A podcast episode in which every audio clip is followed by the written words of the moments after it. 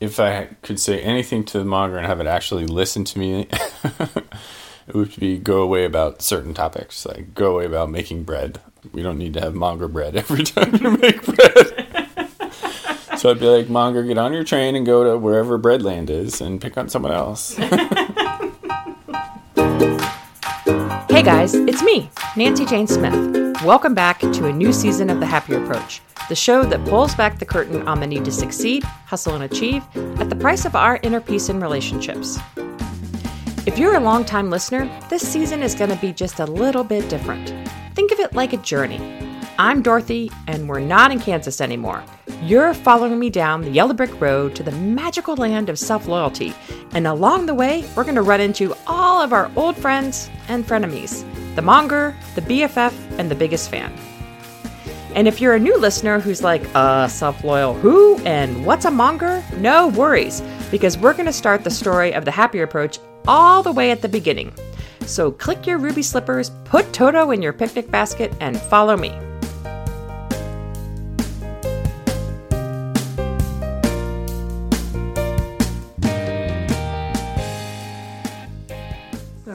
Hold your phone up like this.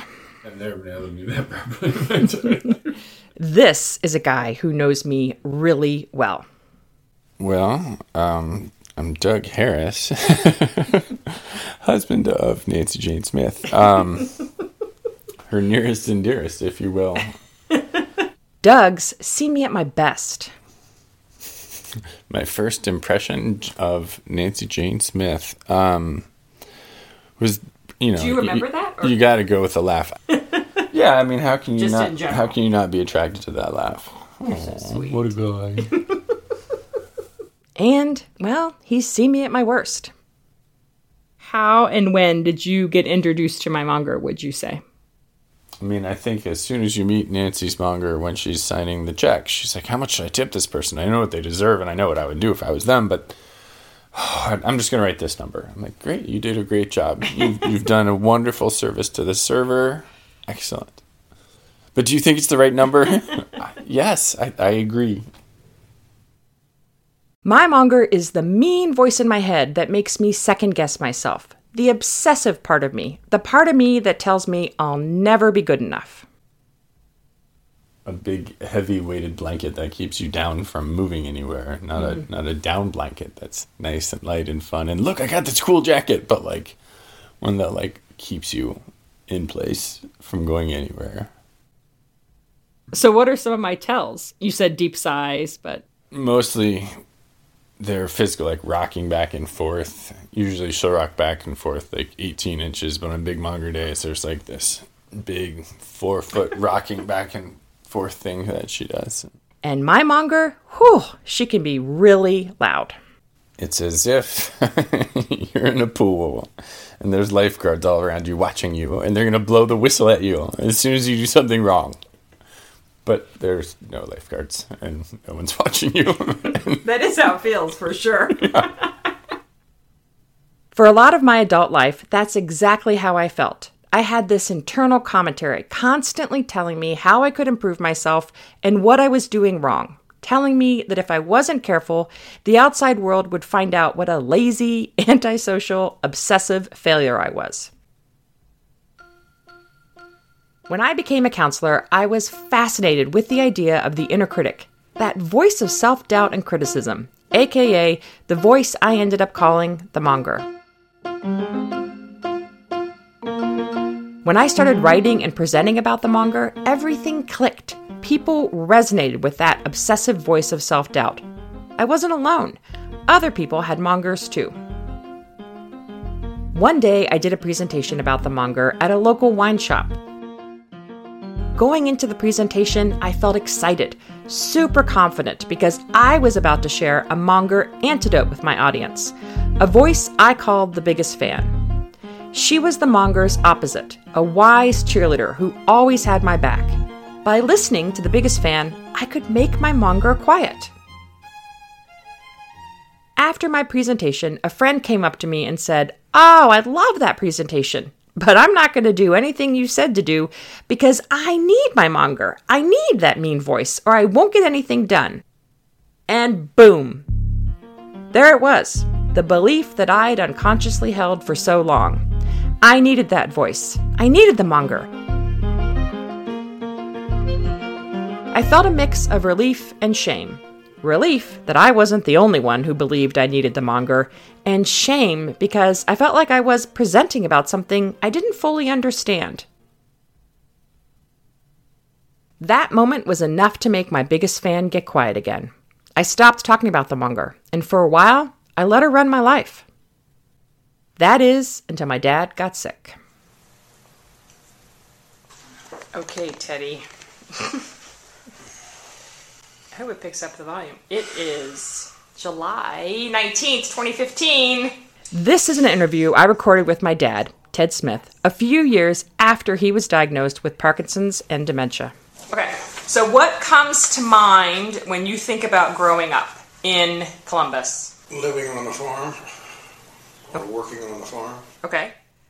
I wanted to record some of his memories, to freeze him in time as the larger than life character I'd always known. How did you meet your wife, and how did you know she was the one? I met my wife in a Sunday school class at at, at uh, United uh, Worthington United Methodist Church. How did you know she was the one? Because I wore the pink dress. I don't know. I just got the impression that she was the one. I really can't put my finger on it. Hard to put into words. That's such a romantic answer. Screw you.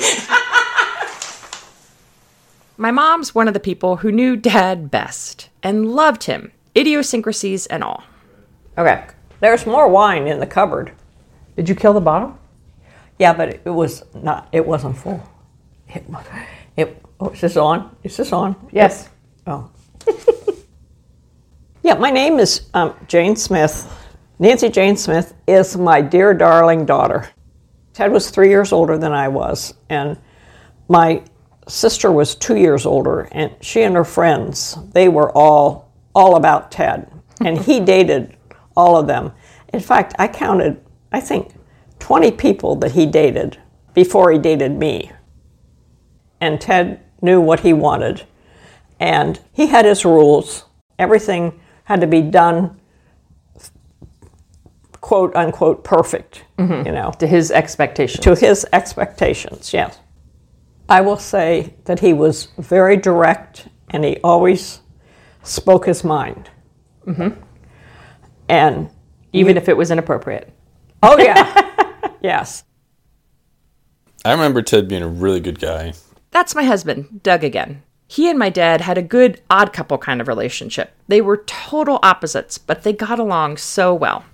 He always wished for the days when it was the good old days back when he was mowing the yard or whatever, but very proud and never quite good enough, which was bizarre. it never quite made sense to me. I'm like, you are a fully accomplished man. Well, I never really, I, I, I never really accom- accom- accomplished that much. I guess for somebody to look at me and say you're this person, I don't think I've ever done that. My dad got sick around the same time I had that revelation about my monger. You know, the one where I thought I needed a mean voice in my head to survive. And spending so much time with my dad, I started to recognize the voice of the monger in him. You have to be watch out. You have to watch what's going on because people are not honest.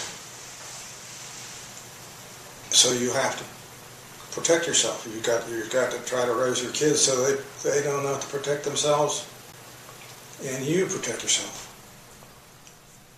Seeing that monger in my dad, it broke my heart. Here was a man I adored. He was in his late 70s, strong, intelligent, resourceful, and kind, and all he could talk about were his failures. He was very rigid, And there's my mom again.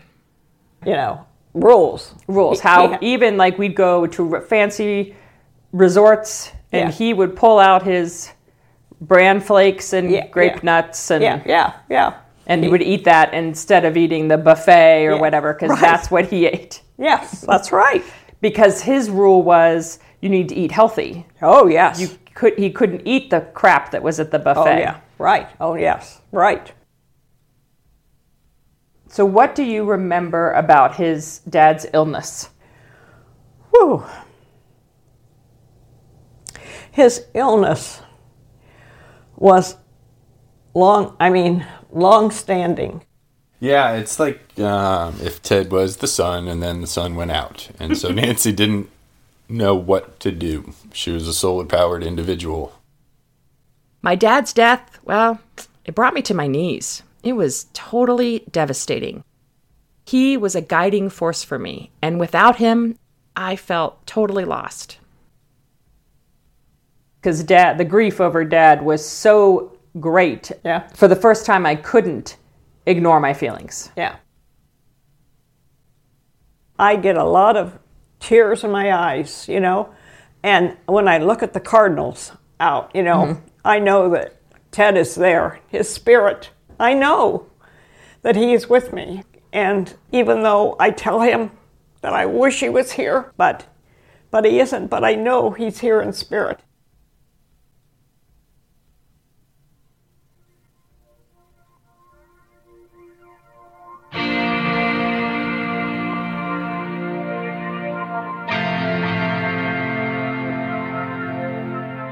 After my dad died, I decided a way to honor him was to figure out once and for all how to quiet this monger voice.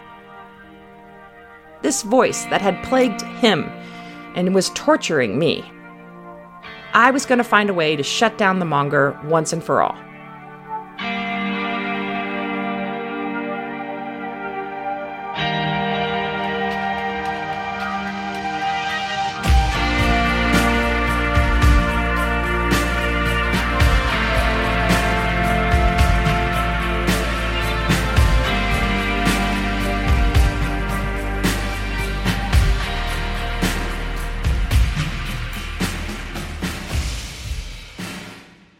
The first time I ever met Teddy came in my office and literally, I don't even know if he said hi. He said, You need to break up with your boyfriend. Do you remember that? This is Mary. She is one of my oldest and best friends. She knew my dad too, and she watched me struggle after he died. So, do you see some of him in me? You think? yes, the rules and the voices and the same, um, I'm sure beating yourself up, even though to me he seemed like this, you know, like my dad. We want to see them as this big, confident person, but um, but I think he was probably driven by the demons that you are as well, with the, you know, go go go, and you got to do better all the time, and you're not good enough. Did you see a link between that and me writing the book? Yeah, I thought about this. I think it brought the monger full and center, brought it to life. I think since it kind of controlled you and him, now that he was gone, you needed to dissect it and really bring it bring it to life. It could no longer basically just go unanswered. My grief over my dad, it was all consuming. And writing The Happier Approach was one way I could channel it. I told myself that if I was going to write a book, I was going to be 100% honest. No more pretending that something might work when it wasn't working for me. I was going to own how hard self acceptance actually was.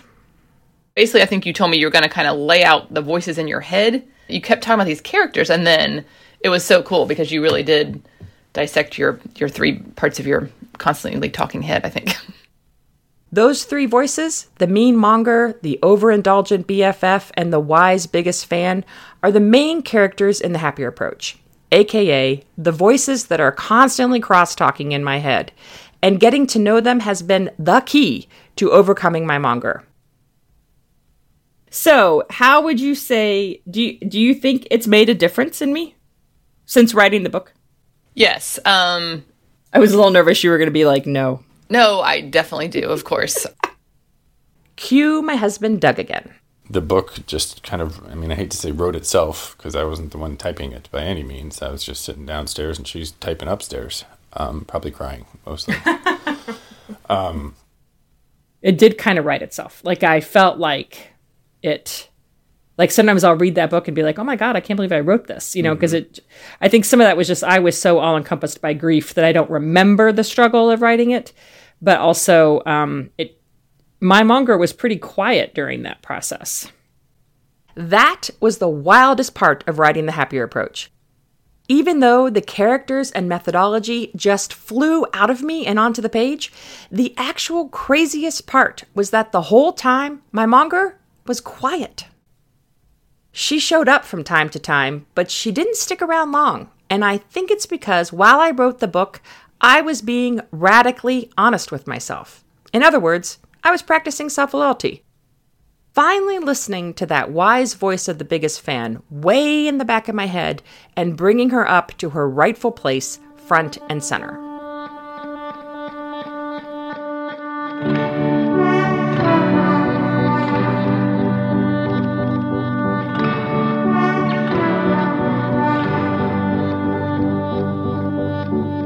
That's our quest this season on The Happier Approach to shine a spotlight on that self loyal voice. We're going to get to know each of these cross talking characters the monger, the BFF, and the biggest fan. We'll talk to experts in neuroscience, ex journalists, and labyrinth builders to learn how to tap into that wise inner voice of the biggest fan and hop, skip, jump into the magical land of self loyalty. I'll be learning right alongside you, and honestly, I can't wait to get started. When I had that recent conversation with my mom, she brought out a copy of The Happier Approach and flipped to the acknowledgments page. And then I liked up your acknowledgments. I thought, oh, you wrote my mom. You acknowledged me in your book. She reminded me who this book, this podcast, the whole Happier Approach is for. and you said, thank you for giving me the gifts of roots and wings. And then you said, for your dad, you taught me the power of integrity, perseverance, and showing up. You are the inspiration for the book. I only wish you were here to read it, and I miss you every day.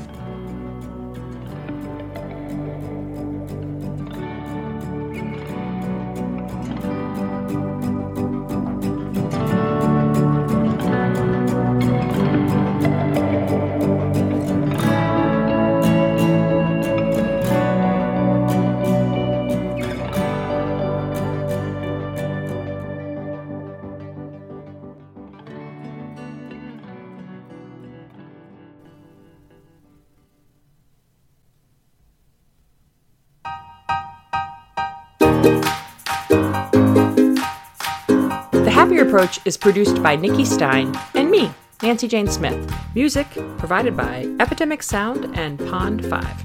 For more episodes, to get in touch, or to order a copy of my book, The Happier Approach, you can visit www.live-happier.com. And if you like the show, please leave a review on iTunes. It actually helps us out a lot. We'll be back with another episode in two weeks. Take care until then.